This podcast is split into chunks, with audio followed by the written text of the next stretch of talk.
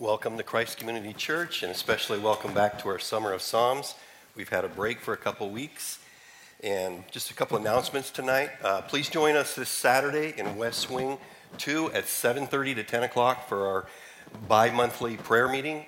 Everybody's welcome, and so we hope to see you at 7:30 for a time of prayer. We pray for the church, our neighborhood, our country, all the ministries in the church. 7:30 this Saturday. In the back, there's a bunch of sign-ups. Summer's almost over, so the, after Labor Day in September, there's three different new classes. New members class you can sign up for, evangelism training, and we mentioned last week if you want to go on a mission trip, don't wait till next year to get in the evangelism training. Get in it now.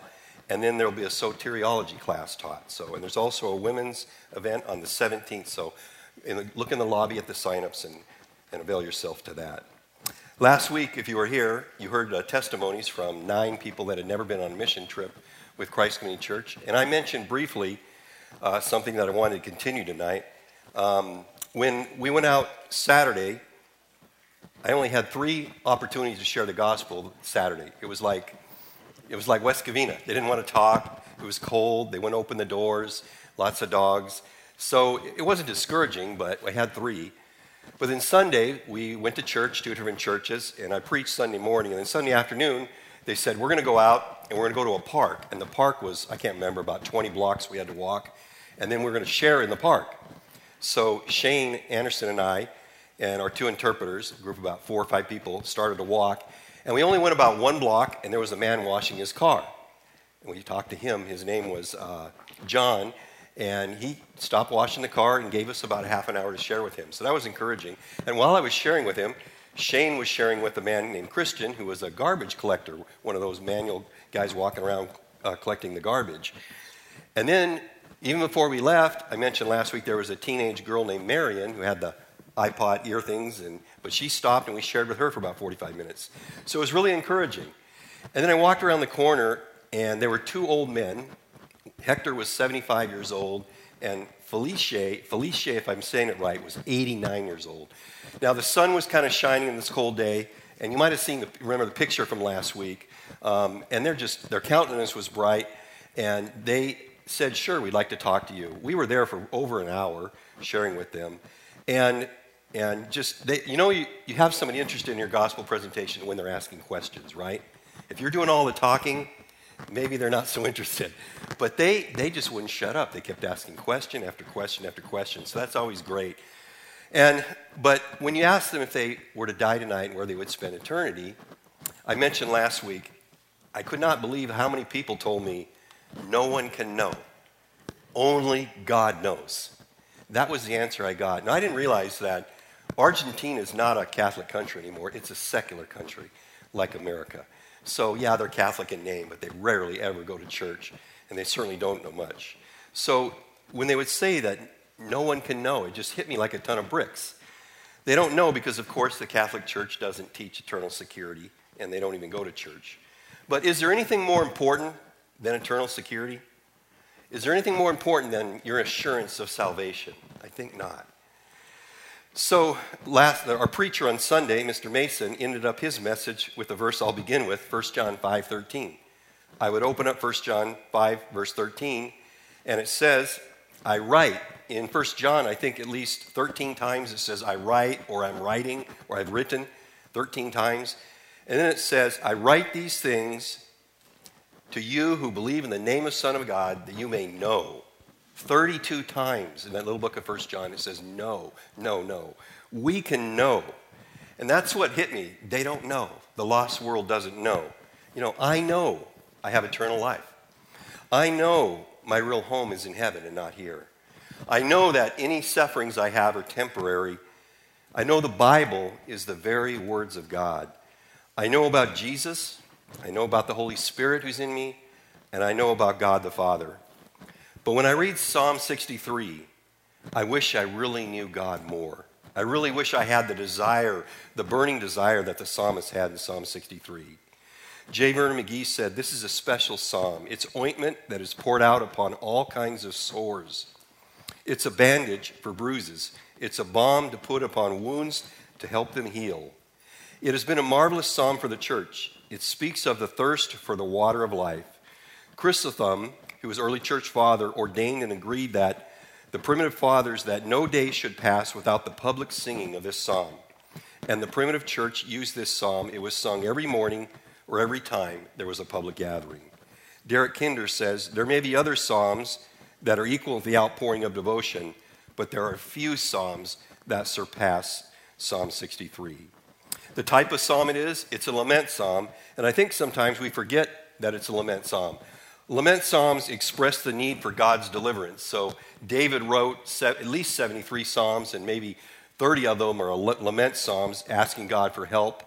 But this is such a beautiful poetic psalm that I think when you read at least the first eight verses, you forget that David's actually crying out as a lament. The superscription says, A psalm of David when he was in the wilderness of Judah, and I'll talk a little bit more about that when we get into our message. So let's read it and we'll pray. A psalm of David when he was in the wilderness of Judah. O God, you are my God. Earnestly I seek you. My soul thirsts for you. My flesh faints for you. As in a dry and weary land where there is no water, so I have looked upon you in the sanctuary, beholding your power and glory. Because your steadfast love is better than life, my lips will praise you. So I will bless you as long as I live. In your name I will lift up my hands. My soul will be satisfied as with fat and rich food, and my mouth will praise you with joyful lips. When I remember you upon my bed and meditate on you in the watches of the night, for you have been my help, and in the shadow of your wings I will sing for joy. My soul clings to you, your right hand upholds me. But those who seek to destroy my life shall go down into the depths of the earth. They shall be given over to the power of the sword. They shall be a portion for jackals, but the king shall rejoice in God. All who swear by him shall exult, for the mouth of liars will be stopped. Father in heaven, we thank you for another opportunity to open up the perfect word of God and to look at one of the most special psalms there are. Father, may we leave here tonight knowing more of you, having that burning desire that King David had to know you, to be with you. In Jesus' name. Amen. I hope you have an outline. There's three simple points how David longed for God, verses 1 to 3, and how David lived for God, verses 4 to uh, 8, and then how David looked for God, verses uh, 9 to 11. Let's begin with point number one how David longed for God. And point number A there says where he was, where he was.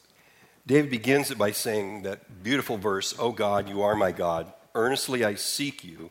My soul thirsts for you, my flesh faints for you, as in a dry and weary land where there is no water. So, where is David? Well, if you look at the superscription, it says a psalm of David when he was in the wilderness of Judah. So, commentators will debate, most of them will agree upon, there's two choices. Is he in the desert fleeing from King Saul? And that would be 1 Samuel 19 to 31. Or is it when he's fleeing from Absalom, his son, in 2 Samuel 15 to 19? Well, if you look at verse 11, it says, But the king, the king shall rejoice. So it's pretty obvious, and most commentators agree, that it's not when he's being chased by Saul, but it's when he fled Jerusalem from his own son, King Absalom. So, because he was not yet the king when Saul was chasing him for the most time. And you know the story of Absalom. He rebelled against David. It's told in 2 Samuel 15 to 19. Absalom was back in Jerusalem, but he was estranged from David, and he felt bitter and estranged from him. So Absalom spent four years winning the hearts of the people. He would sit at the gate and he would lie to the people, saying, There's nobody here to, to hear your requests, but I'll, I'll hear them. And it, it says that he stole the hearts of the people. So when Absalom had the majority of the people on his side that he thought, he was ready to set up a rival kingdom in, near, in the nearby city of Hebron. And David was completely ignorant or caught off guard. And when it was told of him, he feared that there would be a, a bloody and a brutal attack on Jerusalem. So David fled, and his loyal generals and soldiers fled, and they went east towards the Transjordan desert. He let, the psalmist says he left weeping and crying in the night as Absalom moved into Jerusalem. So David crossed the Jordan River and he hid somewhere in this desert region. It's called the wilderness, while Absalom, in a couple days, was going to come and pursue him. This is supposedly, have not been there, one of the most barren regions of the earth. And David uses this region as a poetic background for his condition apart from God. He sees himself thirsting for God as a man might thirst in the desert. He begins by saying, Oh God, you are my God. This is a very personal psalm. If you count the personal pronouns I, my, and me, you see at least 20 times that how personal this psalm is. David says the name, O God, that's Elohim. That's the name in the Old Testament that appears over 2,000 times. It's first used in the very first verse in the Bible. In the beginning, God, Elohim, created the heavens and the earth. You know, you hear that phrase today, don't you? Oh God, as a curse word, as a blasphemous word in movies, and people say it, much like they take the name of Jesus. Those people aren't believers, they don't know God. But David here, when he says, Oh God, you can sense the feeling inside of him. He goes on to say, Oh God, you are my God. He's a child of God. He's conscious of the personal relationship that he has. He knows his father, and he knows his father's going to listen to this lament he's crying out. He then continues by saying, Earnestly, I seek you. I don't know if anybody out there still uses the King James Bible or the New King James Bible, but your translation says, I rise early in the morning. So the early translation, the Septuagint, that was written 200 years before uh, the Old Testament, before Christ came, uh, says, Early I will seek you. So this is probably why Chrysostom and the early church fathers read this psalm at every every morning, sang it every morning, because those translations said, Early I will seek you. Our modern translations say, Earnestly I will seek you. But I was thinking about that. This might be the psalm that you need. We've talked a lot about the wilderness with our study in Job, and in Hebrews, we talked a lot about it with our study in Moses in Hebrews 10, right? So this might be the psalm that you need to read in the morning before the troubles of the day begin to mount up. But notice for David, though, this is not a last resort. He always prays, always continually praying, right? Next, he says, My soul thirsts for you, my flesh faints for you. In uh, our poetry, this is called a merism, and it just refers to the whole being, the whole body, soul. He just yearns for God's satisfying presence. Much like the sons of Korah said in Psalms 42 As a deer pants for the flowing streams, so pants my soul for you, O, o God. My soul thirsts for God, for the living God. When shall I come and appear before my God? Psalm 42, 1 and 2. I like what one commentator said about this. Verses 1 here in, in Psalm 63. Stranded in an open sea, a man was afloat on a small raft, dying without any water. His weakened and crampling body was about to collapse. His lips were parched. His eyes were seeing spots. His stomach was in knots. There was only one thing he wanted water. He had no interest in watching television or any desire for amusement or entertainment. He was not daydreaming about his many possessions back home nor was he fantasizing about the stock market or his favorite sports team. He had only one thing on his mind water. He had to have water, and until he received it, nothing else mattered. This is precisely where David was, both physically and spiritually, as he wrote Psalm 63. He was in a dry and barren wilderness of Judea without water. His body ached for liquid replenishing. Yet the deepest thirst of his life was for the living water. David's soul yearned for God. He did not want money or any material thing. He wanted God for who God was. With all his passion, with all his soul, he thirsted to know and experience the greatness of God. It was David's great desire to feel the presence of God. You know, do we thirst like that? I'll talk a little bit more about that in the application in my life. But the mark of a child of God is to have intimate knowledge of God and, and of God the Father. It's the biggest and most important thing in our life. You know, in the New Testament, in John, we have the story of the woman at the well, right? In John chapter 4. And it says that in John 4, I'll just paraphrase it real quickly. The Samaritan woman said to Jesus, How is it that you, a Jew, ask for a drink from me, a woman of Samaria? For Jews have no dealings with Samaritans. Jesus answered her and said, if you knew the gift of God and who it is that is saying to you, Give me a drink, you would have asked for him, and he would have given you living water. The woman said to him, Sir, you have nothing to draw water with, and this well is deep. Where do you get that living water? Are you greater than our father Jacob? He gave us this well and drank from it himself, as did his sons and his livestock. Jesus said to her, Everyone who drinks of this water will be thirsty again, but whoever drinks of the water that I will give him will never be thirsty again. The water that I will give him will become in him a spring of water welling up to eternal life. The woman said to him, Sir, give me this water so that I will not be thirsty or have to come here to draw water. And she got that living water, didn't she? Just two chapters later in John 6 35, Jesus said to him, I am the bread of life. Whoever comes to me shall not hunger, and whoever believes in me shall never thirst. And just the next chapter in John 7 39, on the last day of the feast, that great day, Jesus stood up and cried out, If anyone thirsts, let him come to me and drink. Whoever believes in me, as scriptures have said, out of his heart will flow rivers, rivers of living water. Now he said this about the Spirit who had not yet, whom those who believed in him were to receive, for as yet the Spirit had not been given, because Jesus was not yet glorified.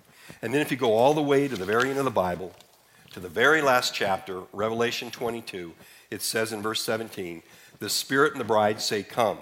And let the one who hears say, Come. And let the one who is thirsty come. Let the one who desires to take the water of life without price. Does your soul thirst for God? Does your flesh long for God? If that's not your experience now, well, what will it be like when you go into the wilderness someday? Like David. All earthly satisfactions are ultimately unsatisfactory because they're earthly. I was thinking tonight of Maui, Hawaii. Did you see the pictures? I've been there twice. Tomorrow's my anniversary, and we first went there, but everywhere we were in Maui is gone. Just a, a wildfire in the wind, just completely wiped out. It was there yesterday, and now it's gone. Everything on earth is just temporary, isn't it? Everything you see could just be wiped out in an instant. But living water that Jesus gives gives us everlasting eternal life. So that's where he was, in the wilderness of Judea. What did he want? Subpoint B, verse 2. And Tim read it. So I looked upon you in the sanctuary, beholding your power and glory. David had a spiritual appetite. How did he acquire it? By worshiping God in the past at the sanctuary or at the tabernacle before the temple was built. It was there where David saw God's presence in the sanctuary. It was there where David beheld God's glory. I think there's a verse that's probably read from this pulpit more than any other verse, and it's Psalms 27 4. Lance quotes it often, I've quoted it, uh, and I think AJ quoted it recently. One thing I have asked of the Lord that I may seek after, that I may dwell in the house of the Lord all the days of my life, to gaze upon the beauty of the Lord and to inquire in his temple. David had a passion to come to the tabernacle, to, to sing the songs, to learn about God, and to gaze upon the beauty of the Lord there. The sons of Korah said in Psalms 84 1 and 2, How lovely is your dwelling place, O Lord of hosts. My soul longs, yes, faints for the courts of the Lord. My heart and my flesh sing for joy to the living God. And then verse 10 says, For a day in your court is a better than a thousand elsewhere. I would rather be a doorkeeper in the house of my God than to dwell in the tents of the wicked. And then back to Psalm 42, that wonderful psalm says in verse 4 These things I remember as I pour out my soul, how I would go to the throng and lead them in procession to the house of God with glad shouts and songs of praise, a multitude keeping festival. What, because David had seen God's power and glory in God's house, he wanted to experience that in the wilderness, as he had so often in the house of God. It was Spurgeon who said, A weary place and a weary heart make the presence of God more desirable. What did David want? He wanted to be in God's presence. Why, why he worshiped? Verse 3. He says, Because your steadfast love is better than life, my lips will praise you. We talked about the past in verse 2. This is the present. David, David would say in verse 3, Your steadfast love is better than life. He says in verse 6, When I remember you on my bed, he says in verse 7, You have been my help. He says, um, Your right hand upholds me. And I think that's verse 8. So here, even though David is cut off from the sanctuary in Jerusalem, God has not cut himself off from David. David knew the steadfast love of, of God was better than anything in life. Spurgeon also said, There was no desert in David's heart, though there was a desert around him. You know, uh, we've spent a lot of time, I mentioned, talking about Moses in the wilderness and Job in the wilderness these past six months. But even before David spent time in the wilderness and Moses, Elijah would spend time in the wilderness. You know, a true Christian will say, Oh God, you are my God. Earnestly I seek you. Many people call themselves Christians, right? But when something goes wrong, either personally to them or perhaps to their loved ones, their immediate reaction is to say, Why has God done this to me? And often they turn away from God. They're like Job's wife, who said, Curse God and die. But a true believer does the opposite, like David does here in the desert. A true Christian is always driven by adversity to God. A true Christian is always driven by adversity to God. When I like to share with somebody who's suffering or going through a hard time, I like to go to 2 Corinthians 4, verses 16 to 18. And you probably know it. Um, it says, So we do not lose heart. Though our outer self is wasting away, our inner self is being renewed day by day. And then you have that beautiful verse 17 that says, For this light and momentary affliction is preparing for us an eternal weight of glory behind all comparison. As we look not to the things that are seen, but to the things that are unseen. For the things that are seen are transient, but the things that are unseen are eternal. That verse 17 is one of my favorite verses because it reminds me, he says that our light momentary troubles, they're light and momentary. Many years ago in Siliguri, India, a preacher came and he was talking about sufferings and he used this verse and he brought a rope. And it was a really long rope, and it wasn't a big church, probably just about this size. But he took the rope and it went all around, it went out the church and out the church. And, and the point was that the rope just would kind of go forever. And then on that rope, he, had a, he put a piece of black tape about just about an inch. And he said, That black tape on that long rope, maybe 100 feet or 100 yards, that black tape represents your trials, your sufferings, your troubles. But then when you look at that rope, someday in heaven, you're going to look back and say, Yeah, those were light, those were temporary, momentary troubles when you look at eternal life, eternal glory forever and ever. And I've never forgot that. Why he worshiped? Because David longed for the love of God. He longed to be with God. Let's go to sub, or point number two how David lived for God. And here you have four points. He worked for God, he witnessed for God, he waited for God, and he walked with God. So, first off, in verse 4, he worked for God. He says, I'll bless you as long as I live. In your name I will lift up my hands. David was serious about worshiping, working for God. You think back about David. He was the king that moved the ark to Jerusalem, right? Now, incorrectly the first time, right? And Uzziah died, but he did get it right the second time. David was the one who organized the temple worship. He first assembled the Levites, he assigned their duties, their divisions in the tabernacle, which was soon to be the temple. Then David assembled the priests to do the temple sacrifices every day and the many types of sacrifices. And then he organized the temple worship, the singers, the divisions for singing and playing the musical instruments. And finally, he would assemble the gatekeepers to be the soldiers outside and protect the temple. And it was also David who would prepare the materials for his son Solomon to build the temple, because he says that, that um, uh, Solomon was a young man, and David got all the the, the, the, the, rocks, the temple, the, the gold, everything ready to build that temple. David was serious about working for God. He loved and valued the things of God, so he wanted to work for God. It's a good reminder for us. Move on to point number, or, or verse 5. He witnessed for God. He says, My soul will be satisfied as with fat and rich food. My mouth will praise you with joyful lips. Now, this is just a metaphor for joy a metaphor for greatness, for satisfaction, of intimate knowledge of God that completely satisfies him. God feeds the hungry soul with rich and bountiful food, and that leads to joyous praise. Uh, one commentator says that this metaphor is of a royal banquet prepared with the choicest of food. David probably remembered the stately feasts he enjoyed as Israel's king. With the, this regal background, he's reminded in his own heart that only God only God could satisfy the true yearnings of his soul. And I like what David says. I talked about the past, talked about the present. Here I, I think of the future. David knew of God's faithfulness in the past, present, and now the future. He says, will be satisfied. My soul will praise you.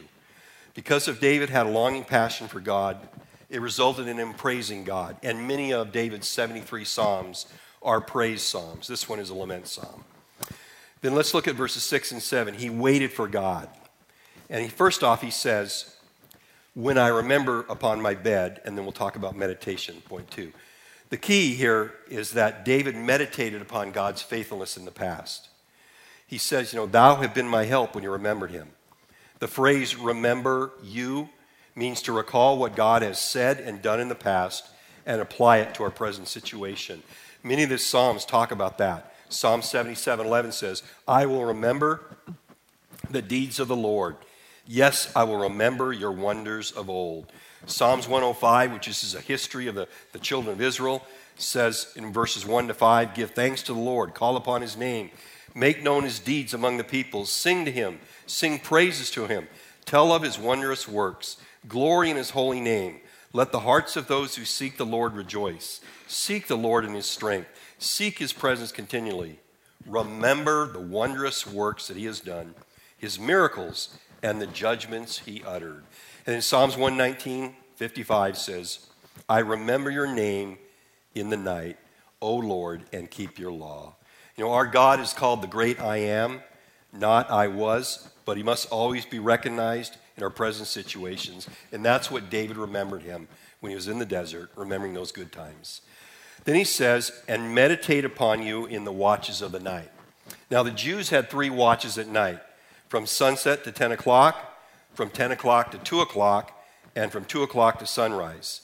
So David's saying whenever he awoke in the night, he's going to remember the Lord.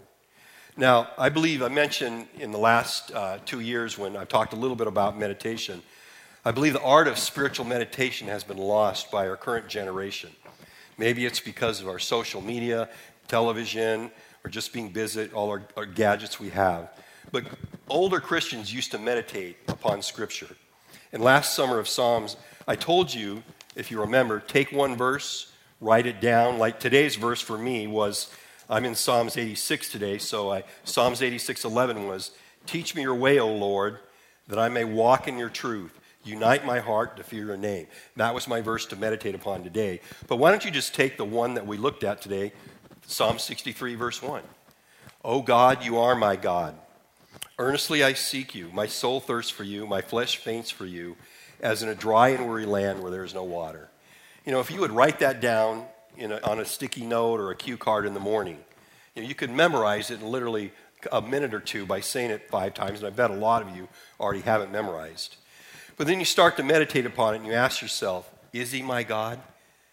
Do I talk about God like David does? Do I call him my God?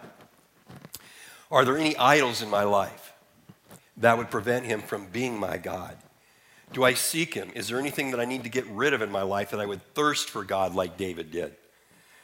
And, and then has my thirst for God diminished since my conversion? You know, when someone comes to the Lord, usually they're really excited, they're out doing evangelism and sharing, but as the years progress, it seems that they, they lose that love. Remember in Revelation chapter 2 and 3, five of the seven churches, God tells them they need to repent. They need to get right with God. And then think about it. What can I do to restore my relationship? What can I align my priorities? So, you know, we'll talk more about meditation later, but uh, David would meditate upon God in the night. Boy, do we need to do that. He then says, You've been my help, and in the shadow of your wings I will sing for joy. Psalm 61, verse 4 says, Let me dwell in your tent forever. Let me, let me take refuge under the shelter of your wings. David remembered the past and how God had protected him and how and it would cause him to sing praises in the present. When, and you know, when you meditate upon Scripture, it should lead you to sing joyous praises for God. The more I read the Psalms, the more I study the Psalms, there's been some incredible amount of music coming out by Sovereign Grace Music, by the Gettys, by CityAlight, one of my favorite groups. There's just so much beautiful worship music out about the Psalms now. And so when I, when I and now there's even a, Grace Community Church has put out a book on Psalms, and you read the Psalm, and they have maybe one, two, or three, four, sometimes more songs to sing with that song. It's wonderful what's out there now. But when you meditate upon the Psalms, it should lead to joyous praise for God. You know, when you, when you uh, I was thinking about, it's not necessarily a psalm, but when, when I was reading in John today, you know, I was thinking about that when I survey the wondrous cross. And you know those words there, it says, Love so amazing, so divine, demands my soul, my life, my call. That's where David was. Let's look at uh, he walked with God, verse 8. He says, My soul clings to you, your right hand upholds me. You know, there's a phrase, uh, it says, Tim read this, we had the song tonight, right? God will hold fast to it. But I, I've noticed in Deuteronomy, there's this phrase, hold fast to him. Deuteronomy 4 4 says, But you who held fast to the Lord your God are alive today. Deuteronomy 10:20 says, "You shall serve him and hold fast to him, and by his name you shall swear." Deuteronomy 11:22, "For if you will be, will, will be careful to do all his commandments that I command you to do, loving the Lord your God walking in all his ways, and holding fast to him. Deuteronomy 13:4 You shall walk after the Lord your God and fear him and keep his commandments and obey, obey his voice and you shall serve him and hold fast to him. And finally Deuteronomy 30 verse 20 says loving the Lord your God obeying his voice and holding fast to him for he is your life and length of days that you may dwell in the land that the Lord swore to your fathers, Abraham, Isaac, and Jacob. So, what does it mean to hold fast? It just means to stick, stick to Him.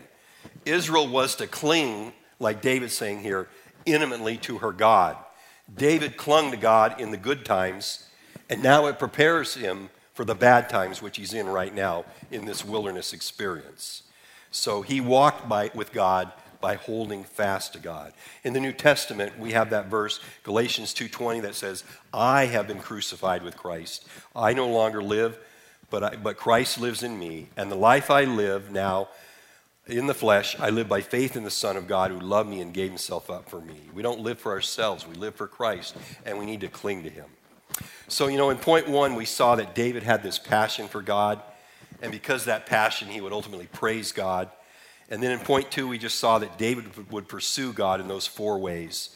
Now we're going to move to point number three, and we'll see that the, the passion, the praise, and pursuit leads to protection from God. So, point three how David looked for God. Now, these, there are many commentators, liberal ones, of course, that don't believe verses 9, 10, and 11 belong with verses 1 to 8 because they're not the same poetically. If you just read this verse, verses 1 to 8, the poetry is just incredible, even in English, let alone Hebrew. But when you get to verse 9, it changes, but. Okay? So there are commentators who attack this psalm, but I don't believe that. They are different poetically. But remember what our superscription said, right? A psalm of David when he was in the wilderness of Judah, and we've explained the extreme danger that David was in.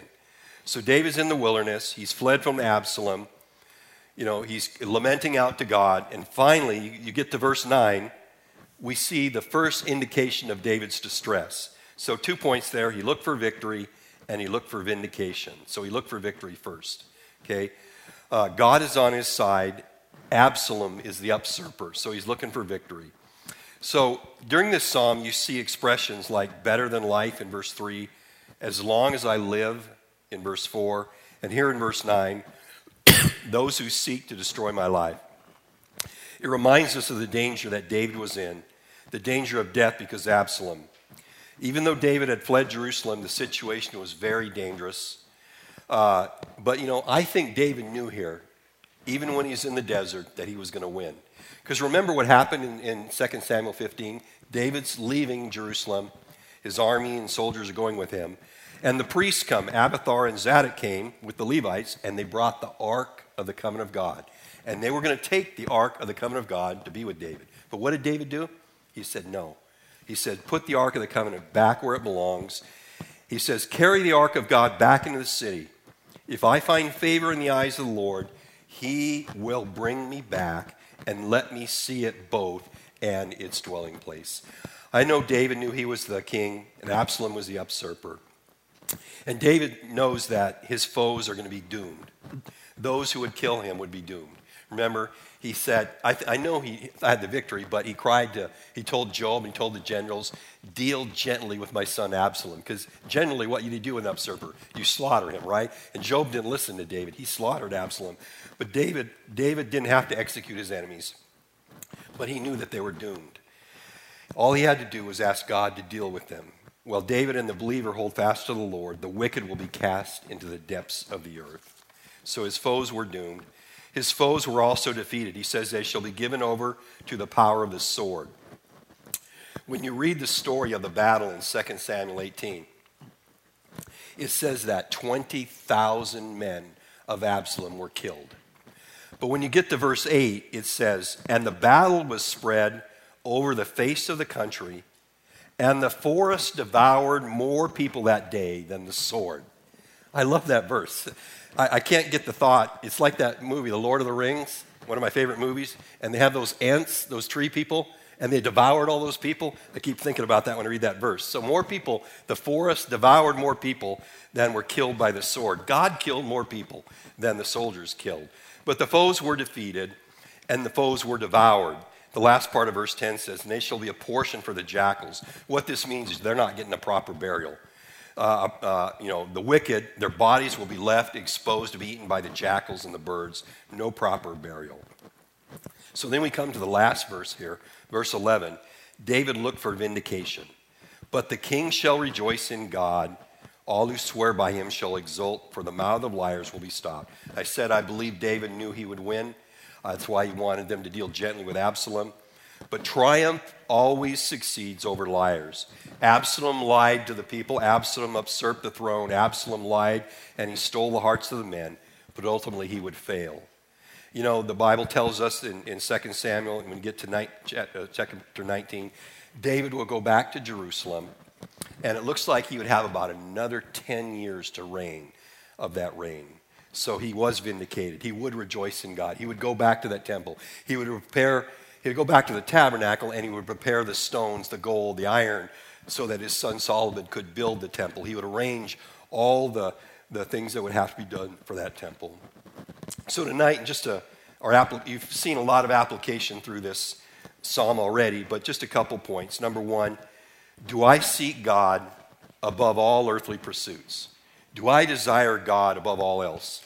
The Westminster Shorter Catechism says, the chief end of man is to glorify God and to enjoy Him forever. Do I glorify God? Do I enjoy Him forever? You know, this Psalm 63, uh, so much of what I've said just kind of dovetails everything Lance has been teaching recently or the last six months. We've had a lot of messages, I think at least eight of them, on the church, its meaning, and its ministry, right? About loving God and loving the church and not being away from it and and then do you remember that message? One of my favorite messages Lance taught was he said was, "Do I adore God?" Do you remember that one? And Lance gave us seven points there. There's an excitation to be with him. There's a proclamation about him if you're excited about him, if you adore him. There's a meditation upon him. There's a satisfaction with God. There's a celebration with him. There's a presentation to him. And there's appreciation of him. So, do I seek God above all earthly pursuits? Our lives are to be like that of the Apostle Paul, who said in 1 Corinthians 2 2, But I desire to know nothing among you except Jesus Christ and Him crucified. So, I hope that when you leave here tonight, you'll have your, your earthly pursuits will be temporary, like the, all that, all the Lahaina and Maui that burned down. Do you desire God? And then, number two, do I spend sufficient time meditating upon the character of God? You know, I mentioned many times there's five disciplines to Scripture, right? And hearing the Word of God is one, and we do that on Sunday. But let's be honest, most people are going to forget 90% of the message by lunchtime unless you're taking good notes. So, hearing the Word of God is number one.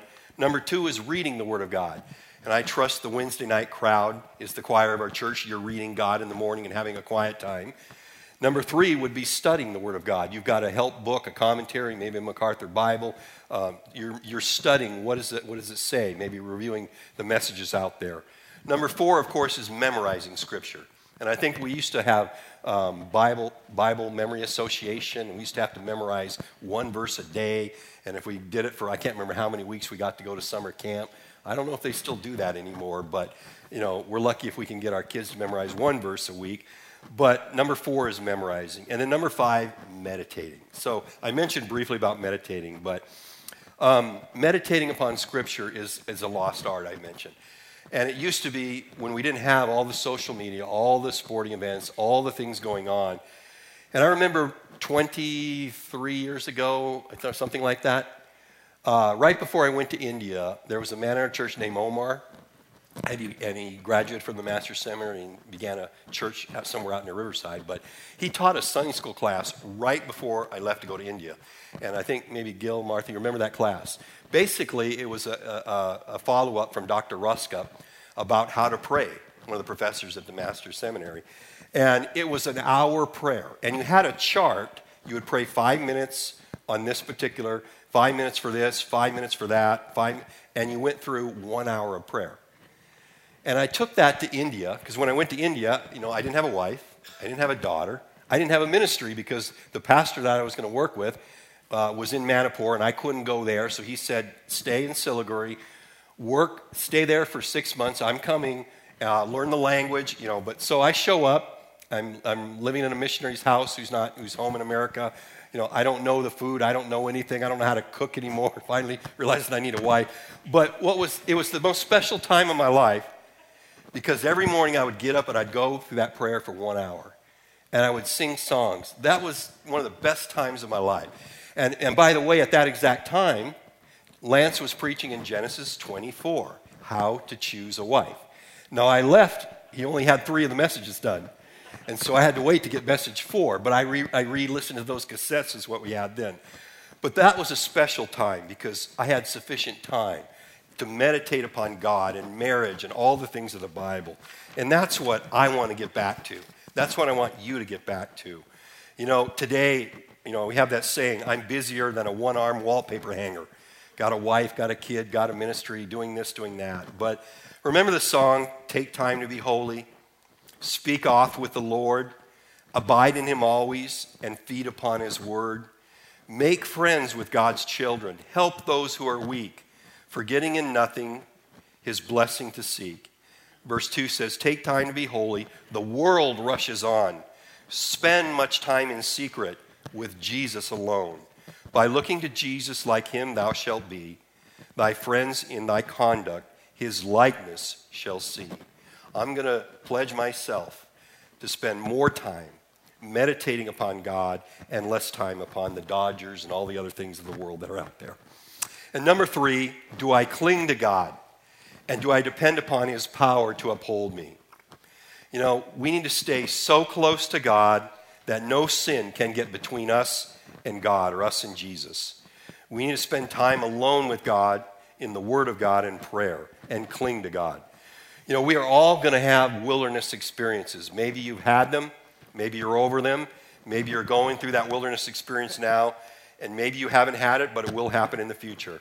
And I trust, like David in Psalm 63, it will drive you into the arms of our Savior and our God the Father.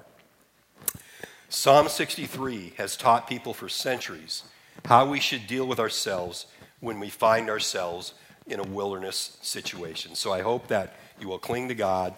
I hope that you will spend more time meditating upon God. And I hope that you will seek God above all earthly pursuits. May you leave here tonight saying, Oh God, you are my God. Earnestly I seek you. My soul thirsts for you. My flesh faints for you as in a dry and weary land where there is no water. Let's pray. Father, may we leave here tonight thirsting for you, the living water. The Holy Spirit has given us living water if we have Jesus Christ in you. But Father, we can get distracted like the churches in Revelation. We can get busy now that we're married, now that we have kids, now that we have jobs, now that we have ministry. And sometimes that, that relationship you is lacking. We don't spend time talking to you in prayer. We don't spend enough time studying your scriptures and growing in knowledge of who you are. And we need to spend more time just meditating upon what you have done the miracles of the past in the Old Testament, the miracles in the New Testament. Father, may we leave here tonight trying to do more and more, thirsting for you, like a, a, dying man in the desert thirsts for water. May we thirst for the living water more and more. We ask this in Jesus' name. Amen.